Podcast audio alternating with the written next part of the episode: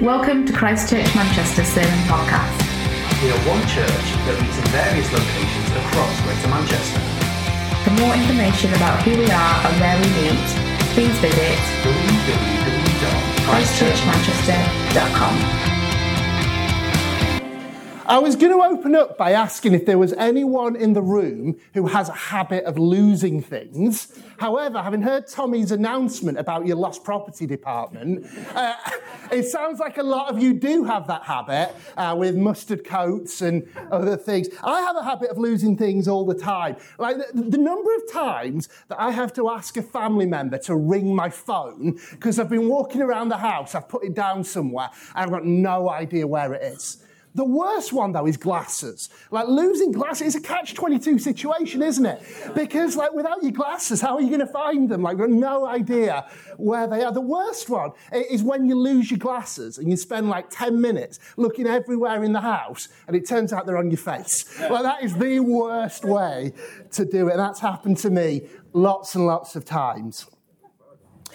I wonder if you've ever had a similar feeling to that, not just with a possession, but when it comes to a relationship. So you hear that broadly. So it could be a romantic thing, or could be a, a friendship, it could be a relationship with a family member. But you've ever had that feeling of, feels like I've lost this somehow. Like uh, we, were really close. We, we spoke to each other all the time. It felt like we, we just got each other. And now we don't. It feels distant. It feels like, for whatever reason, it's not where it was, it's not what it was. Maybe it's a physical distance thing. I remember when we moved up here from London, we tried to keep in touch with some of our friends back down there. But because we weren't seeing each other all the time, we weren't in each other's houses all the time, it just put some distance in and it affected the quality of the relationships. Maybe it's an emotional thing. Maybe uh, it just feels like this person's just checked out. It feels like they're not hearing me anymore. They're not connected in the way they used to be. I remember when I was 19 years old, and uh, at the time I was going out with someone who lived in a different country, and we'd arranged to meet up. We said, like, Let, us meet up. Let's go. Let's both go to, to France and let's meet there. And we'd made all our plans. Like, I, I was going to travel, she was going to travel, and we were going to meet at the airport in Paris. Now, being 19 years old, I didn't really know how these things worked, nor did she. And so we made this plan that let's meet by the bit where the suitcases come round on the big conveyor belt. And we'll just meet there. It seems like a, a nice little landmark in the airport. So I, have travelled to, to Paris earlier in the day, uh, and I'm going to the airport. She's flying in. I'm thinking, well, it's easy enough, isn't it? You can just walk into the airport and I find that bit. Apparently not. Like in, in airports, this was just after 9 11, and um, they have something called security. They don't just let people walk through. So I couldn't get to the bit where people would get off the flight. So I was one side of this big security gate. Now she landed, she, she went to the place, waited for her suitcase to come round, uh, and then she sat there next to this luggage conveyor belt, where, uh, and I'm like unable to get anywhere near where she is, unable to communicate what's going on. Like this was uh, before, like we'd have phones and messenger stuff. So she was waiting there like well over an hour, uh, feeling like she'd just been stood up in this fo- foreign country. I was there like desperate to get through. I want to get there. I can't get there. And there was just this block. There was this barrier. The relationship was unable to be connected because we were in different places. There was a barrier in the way. And when I was preparing this talk, I was like, yeah, that's probably a parable for that whole relationship and why it didn't work out, but that's a story for another day. But there's a sense sometimes in a relationship, like there's a block, like there's a barrier, like there's something in the way, like there's distance. Ever felt that? I wonder if you've ever felt that same thing in your relationship with God most people who follow God have from times to times felt distant, felt like it's difficult. It can feel like things are going really well, like my relationship with God is in such a strong place. And then all of a sudden, hard to explain why, it's like, it's like he's a million miles away. Like I'm not feeling it anymore. Like worship, it was so easy, so vibrant, so heartfelt. Now it, it just feels like I'm just going through the motions. I'm just mouthing along with the words, but it's not what it was. Or prayer, like I love that uh, quiet place of prayer, but now it's like, it's just hard. Like I say words, it's like they're just hitting the ceiling. Is anything happening? It becomes difficult. Ever felt like that? Well, that's what I want to talk about today. That's what I want our theme of today's message to be. Why does this sometimes happen? What is going on when it feels like we're distant from God? Now, the way we're going to do it, because we've do, done this little series in the Song of Songs or the Song of Solomon, uh, if you've got your Bibles, you'll find it somewhere near the middle, little book. And it's a book of eight chapters of romantic poetry between a man and a woman. They're talking to each other, they're expressing their feelings for one another. And uh, in this, we see a parallel, we see an image, we see something that helps us think about the relationship between God and us his people. and it's a, an image, it's something that we can connect into. And actually, we can connect into it, whatever our experience of these things on a human level might be. This is transcending us into something different, something better, something that goes beyond all of that. Into the ultimate example of this is God's love for us and the love that we're invited to share in with him. And so, what we've seen so far is we started by looking at, how the woman was expressing her desire, her longing for closeness with him, and thought about, well, what, what is it to long for closeness with God? And then last week we saw a bit about how she felt about herself. She saw her flaws, she saw her blemishes, and yet he didn't see that. He said, No, you're altogether beautiful, my love. And we thought about through what Jesus did in the gospel on the cross that God looks at us and He doesn't see our flaws and sins and blemishes, but He looks at us, you are altogether beautiful. So it's, it's a good little love story, isn't it? Um, well, Every good love story, if you're into rom coms, you'll know this. There's always wrinkles along the way. There's always moments when it seems like things aren't quite working out as they should. And today we're going to see two moments in the story where there are little wrinkles along the way, where uh, the, the course of true love doesn't quite run smooth. And both of these scenes are set at night. They, they might be dreams. The people who study it and write about it say these could well be dreams. I don't know um, how you interact with dreams. They can be quite sensitive, can't they? Like often the, the pressures, the things, the difficulties, the challenges, whatever we're thinking about in the day, can sometimes find their way into our dreams. And at night, our brain is like going crazy on these things. Well, that might be what's happening to her. She wants to be close to his presence, but she can't find him anywhere. It feels like he's gone. And we're going to use this to think about those times when it feels like the presence of God is distant or absent from us. So, Song of Songs, if you've got your Bible, let's turn there. I'm going to start with the first one, and this is found in chapter 3, and I'm going to read the first four verses. So this is her speaking. Upon my bed at night, I sought him whom my soul loves. I sought him, but found him not. I called him, but he gave no answer. I will rise now and go about the city, in the streets and in the squares. I will seek him whom my soul loves. I sought him, but found him not. The sentinels found me as they went about in the city. Have you seen him whom my soul loves? Scarcely had I passed them when I found him whom my soul loves. I held him and would not let him go until I brought him into my mother's house and into the chamber of her that conceived me. What is she saying here? Well, she knows she loves him. She's seeking for him, but he's not there. She's calling out to him, but he's not answering her. There's a desire for him, but the enjoyment is gone. The intimacy isn't there. She wants to be close to him, but she's not feeling close to him right now. And when we read this in a spiritual way, which is the way we are reading it, this acknowledges, this gives the nod to this idea that there will be moments in a relationship with Jesus where it feels like his presence is gone, where it seems like He's distant. It seems like he's absent. It seems like he's ghosting you. You know, you're, you're sending your messages, you, you say your prayers, and it feels like, it seems like you're getting nothing back, no response. It's like, uh, is he even hearing? Does he even care? Uh, have I just made this whole thing up? It seems like that. Now, I use the word seems, I use the word feels. They're doing a lot of lifting here because it's not true that he has actually left. He's not forsaken us. He's promised, I'll never leave you. I'll never forsake you. And yet it can seem that way, can't it?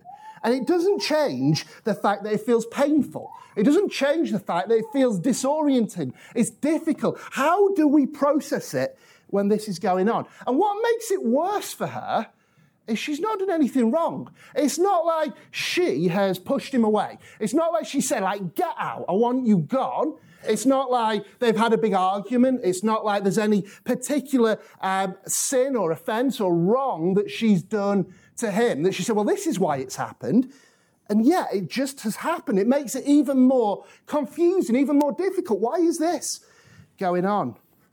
Sometimes people call experiences like this the dark night of the soul. That's a powerful phrase and a big phrase, the dark night of the soul. And it's those moments when you do seem just so distant. We see it in the Bible. We see it in a character like Elijah. Maybe you remember Elijah's story. He was the prophet, uh, and he went and he called out all these prophets of a false God and said, Let's both make a fire, uh, both make a sacrifice and pray and see which God sends the fire. Uh, and the, the living God sent the fire on the sacrifice. And it was a moment in, in the nation of people coming to faith in God. But then, right after it, in the next chapter, we see Elijah. He's kind of withdrawn and he goes and uh, he sits down. He's like, What's the point? There's no one left. Like, God, what are you even doing? Where are you at? And he just goes into this absolute funk of disconnect from God. He experiences something of the dark night. We also see the same thing in stories. I, I don't know if you read biographies or stories of different Christians in the past, but they talk about this quite often. I'll give you one example. Let's talk about Mother Teresa. Most of you have probably heard of Mother Teresa. Uh, she was a, a Christian nun who worked in Calcutta serving the poor. She wrote about her life and she describes the second half of her life and her difficulty to connect with God. And just hear the intensity of these words. She said, The pain within is so great the place of God in my soul is blank. There is no God in me. In the darkness, Lord my God, who am I that you should forsake me? The one you have thrown away as unwanted, unloved? I call, I cling, I want, and there's no one to answer. No one on whom I can cling. No, no one. Alone. The darkness is so dark, and I'm alone. Before, I used to get such help and consolation from spiritual direction. Now, nothing.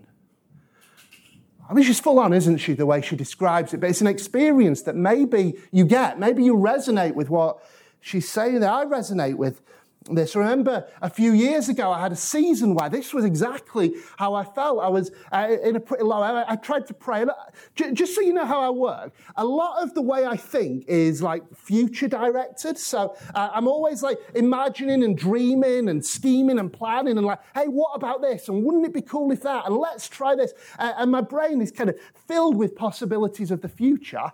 Um, but I realized can't see the future anymore. Like, I, I, I, can't see anything. I can't imagine. I don't have any ideas. I don't have anything I want to do. This feels bleak. Is this? Uh, and I had this really bleak thought in my head, and the thought was, would this be what it feels like when I'm about to die? And it was like, I, I was trying to pray, and I just couldn't. I couldn't get the words out. I felt like God was a million miles away from me. And I resonated with Mother Teresa. I resonated with the woman here in the Song of Songs and Elijah. Um, and, and even think about Jesus when he's on the cross. What were the words he cried out? My God, my God, why have you forsaken me? There's something about this sense of distance that we can all experience some of the time. It's a normal thing. The Bible's acknowledging it. And uh, it wouldn't do us good to pretend like this isn't a thing uh, because everyone else doesn't experience this. It's only me. So I, I, I don't need to be real about it. I don't need to be honest about it. It is a real thing. And that's what we're pushing into. I want to look at the other passage as well, where there's another wrinkle in the story. This is chapter 5, and we start at verse 2. Uh, I'll read through to verse 8. Some similarities to the first one, some differences. So she says, I slept, but my heart was awake. Listen, my beloved is knocking. Open to me, my sister, my love, my dove, my perfect one. For my head is wet with dew, my locks with the drops of the night. I'd put off my garment. How could I put it on again? I'd bathe my feet. How could I soil them? My beloved thrust his hand into the opening, and my inmost being yearned for him. I arose to open to my beloved, and my hands dripped with myrrh, my fingers with liquid myrrh upon the handles of the bolt. I opened to my beloved, but my beloved had turned and was gone. My soul failed me when he spoke. I sought him, but did not find him. I called him, but he gave no answer. Making their rounds in the city, the sentinels found me. They beat me, they wounded me, they took away my mantle, those sentinels of the walls.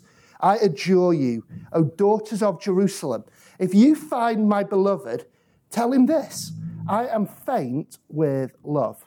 So this time, what's happening is he approaches her, uh, but she's already turned in for the night. She's already gone to bed. She's got her pajamas on. She's um, kind of in her kind of house, slobby clothes. She, she's not dressed up to go out again. And so she's like, you know what? You're all right. You, you know, it's, it's not a good time for me. On your own, like go on your own way. She, she turns him down. And actually, there's nothing wrong with having a bit of me time. There's nothing wrong with um, not being at someone's beck and call all the time. That's a perfectly fine and healthy thing to do.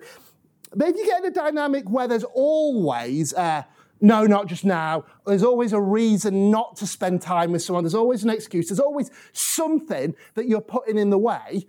Well, of course, that's going to affect the relationship. Of course, that's going to bring a bit of distance into things and things will be impacted by it.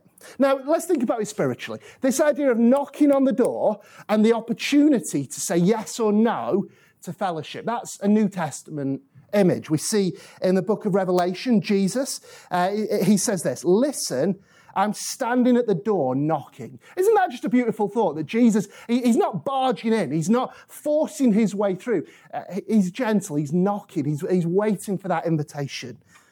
He says, If you hear my voice and open the door, I'll come in and I'll eat with you and you with me. So he's knocking. Uh, and we've got the invitation to fellowship with him. We've got the same choice to make that this lady in the Song of Songs has. Do we say yes or do we say no? And some of the time we might make the same choice that she made. We might say, No, uh, I don't want it right now. I'm going to push you away. And almost straight away, once she's done this, she regrets it. She's like, hang on, uh, this, this isn't what I wanted after all. I do want to be close to you. And then she goes and she opens the door, but he's gone. Like, he, he's heard her say no, so he's, he's gone on his way. She's like, oh no, because I want to be with you and I'm not with you. And she's searching the streets and she's trying to find him. She's left in exactly the same place as the first one. She can't find him and she wants to be with him. And this time, it kind of is her doing, it is her choice that she's made. And when we think about our spiritual life, sometimes we might know that the distance in the relationship with God, sometimes it might be to do with stuff that we've done and choices that we've made. And when that's the case, that can hurt in its own way, can't it? But it leaves us in the same place. I sought him, but I found him not. I wanted to be close to him, but I'm not feeling it. And what makes this worse, what makes this feeling even more difficult, is the way other people respond. I don't know if you've ever found that. Like sometimes when you're in your crisis moment, the people around you, they aren't always the most helpful, are they? I wonder if you spotted some characters who were mentioned in both of the passages that I've read. Uh, in the translation I've read from, they're called the sentinels. Maybe in the one in front of you, it uses the same word, or some of them use the word the watchmen. Uh, but it's talking about uh, some people who she encounters. And these represent uh, friends or leaders or people who she might reasonably expect can help her. So they come up in chapter 3, verse 3, as she's looking for him. She says, The sentinels found me as they went about in the city. Have you seen him whom my soul loves? So she's asking them, Look, I'm not feeling it. I'm not, I'm, I can't find him. Can you help me find him? And basically, the answer is no, no, they're, they're not much help at all. It's only after she's passed by them that she's able to find him. Now, it seems like in this passage, they mean well, but they can't give her what she's looking for. Christine Caine says people cannot give you what you can only get from God.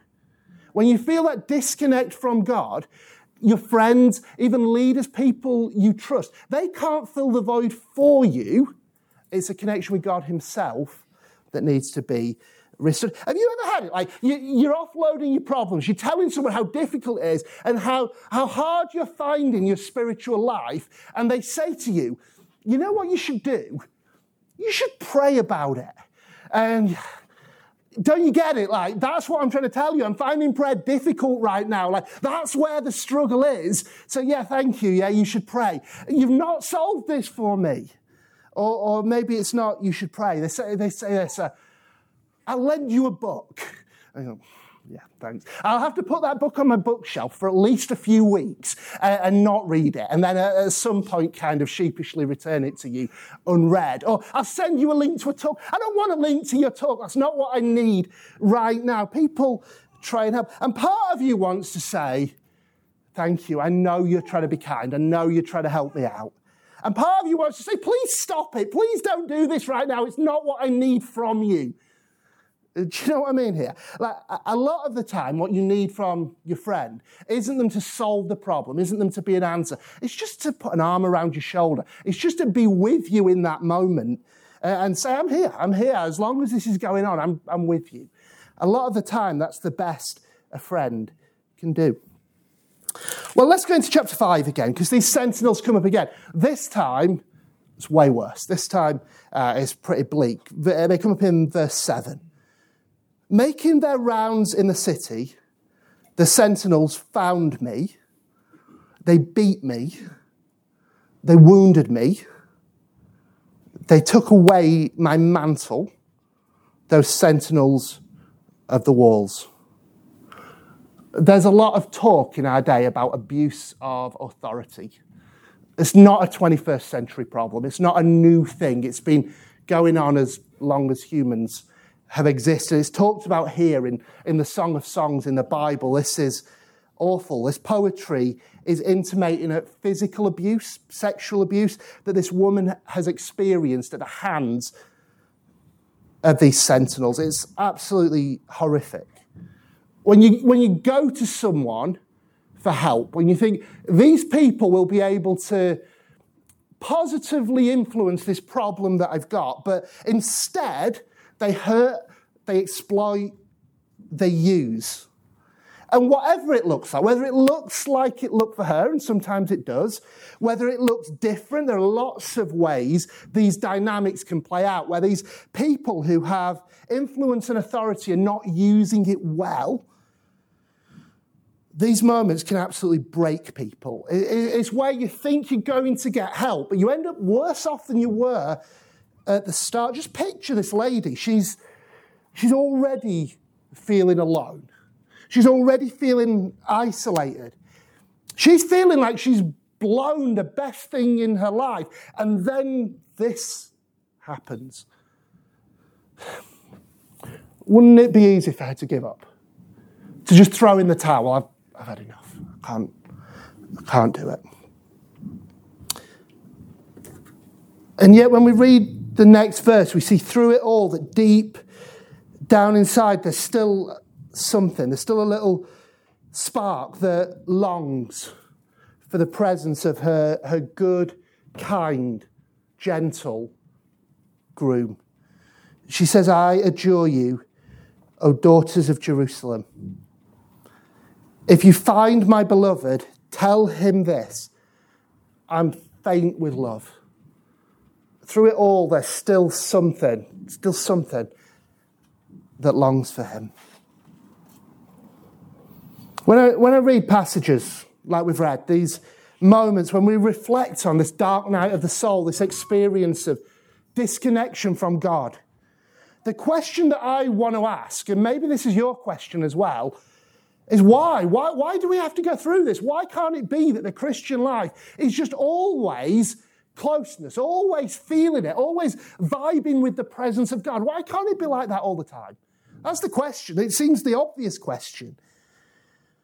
I think the answer, it might be surprising, it might not, but I think the answer is in those moments that God is doing something. That God's at work, that He's not abandoned us, but that He's working. Tony Evans, American pastor, says this When God is silent, He's not still. I love that. When God is silent, He is not still. It's really important. Let me try and illustrate how it works and what I think God might be trying to do. So, I, have a thing with Emma, right? When, when one of us goes on a trip, there's a little kind of like little game we play, a little joke that we do, where we'll text each other and uh, we'll ask this question are you missing me? And so, well, let, us say I'm the one going on the trip. So uh, I'll leave the house, I'll, I'll be off, and then a little while later, I'll get a text from Emma saying, Are you missing me? And I'll reply something like this Well, I saw you 20 minutes ago. I'm still on the bus and I'm, I'm, I'm all right. I'm, do, I'm, doing fine, but thanks for asking. Uh, uh, and then a little bit later, she'll text me again and she'll say, Are you missing me now? And then I say, Well, I'm settled on the train. I've got a seat. I've got a nice cup of coffee. I've got my book. You know, life is pretty good right now. And this will keep going for a while. Like, Are you missing me? Are you missing? And there's always a moment that it goes from, yeah, I'm fine. To I really am. I, I, I, am missing you. I'd love to be home. I'd love to spend some time together. And, and it always goes from, yeah, I'm getting on okay, to I really want to be in your presence again. I think there's something like that going on here. You might have heard the saying, absence makes the heart grow fonder. Julian Hardyman, he, he wrote a book about Song of Songs, and he, he says this one effect of the times when Jesus seems to withdraw is to make us long for Him all the more, to seek Him and that conscious sense of His peace and presence. If you're in a state where God seems distant, seems inaccessible, please realize this does not mean He's not working in you. He's there. But His Spirit is doing a different work when you don't feel His presence, but instead feel a sense of absence. That sense of absence is given to you by God to make you seek after him all the more. See it as a gift to inspire you to draw in, to lean close. I don't know if you've ever seen kids on a playground. Over the last decade, I've done lots of playground trips with kids. And what you notice is they're really, really good at making friends with other kids. Like they can do it in one minute. It takes me ages to make friends with someone when I first meet them. My kids can do it just like that. They just meet and they start playing together. And the most simple game that kids know how to play is one of them sets off running and then what does the other one do? They know straight away, I'm running after you. I'm going to chase you. I'm going to follow you. Where you go, I'm going to catch you.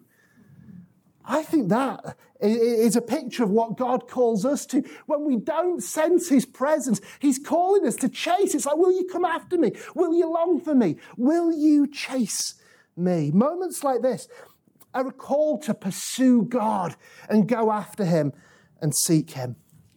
I wonder if you noticed some of the verbs that we saw in chapter 3. She says, I love him, I sought him, I found him not. I found him, I held him, I brought him home. You see that moment of absence, that's not the end of the story. She goes after him and she finds him, holds him, brings him home.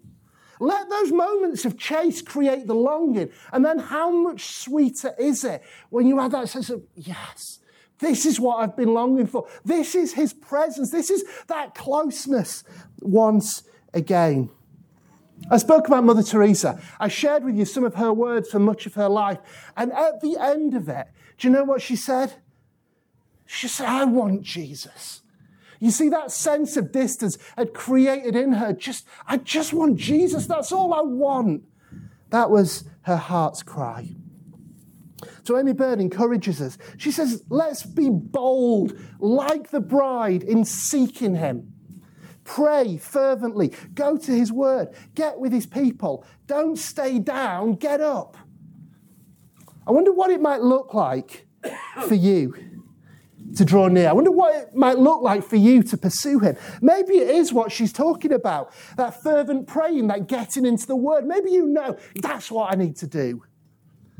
Maybe you're not quite there yet. Maybe for you, it's, it's just that crying out, God, I don't get this. God, this hurts. I don't understand. But God, meet with me. Maybe it's just that cry. Maybe it's falling on your knees before Him. Maybe it's waiting and holding on to old promises, words spoken over you years and years ago. Maybe it's getting into the quiet place and worshiping Him on your own. Maybe it's opening up and speaking out how you're feeling and your troubles to, to a friend who you trust who's not going to lend you a book or send you a talk, but it's just going to be there with you in the midst of it. The Song of Songs is a book all about the ebb and flow of a relationship. There are moments of seeking, there are moments of seeming distant that stir up the longing, but that's not all. And where she lands in chapter 3, verse 4 scarcely had I passed them when I found him whom my soul loves. I held him and wouldn't let him go until I brought him near. That moment of seeking and feeling distance, that's not how the story ends. That's not where we're meant to be forever. That's that moment of I found him, I held him, and I wouldn't let him go. You know, the heart of Jesus is to be found. The heart of Jesus is to draw near. It's interesting when you read the Gospels how often Jesus comes to this idea of seeking and finding. Maybe you remember the story of that shepherd who had a hundred sheep but lost one of them. And what did he do? He went to seek, he went to find. He got that sheep on his shoulders and he brought it home. There's a seeking, but there's a finding. Or maybe you remember the story of the woman who had 10 coins and she lost one of them and she upturned her whole house. She turned all the furniture over. She looked everywhere because she'd lost, but she wanted, so she sought and she found. And then think about what Jesus said about himself in Luke 19. For the Son of Man came to seek out and save the lost.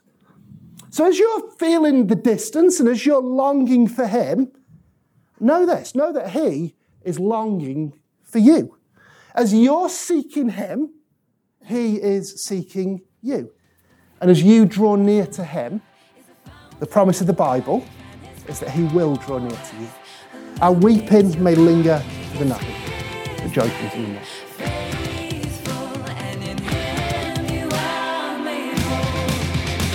Thanks for listening. Christ Church Manchester is one church that meets in various locations across Greater Manchester. To explore this sermon or learn more about our church, Please navigate to the links provided in this podcast description. From there, you can connect with us on social media and you're welcome to check out the music links featured in this episode. from our very own musicians You can also discover current events and information about where we meet on Sundays. and various groups or community projects that you can join in with.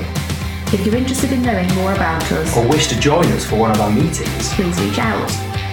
Simply drop us an email at hello at ccm.org.uk. We look forward to connecting with you.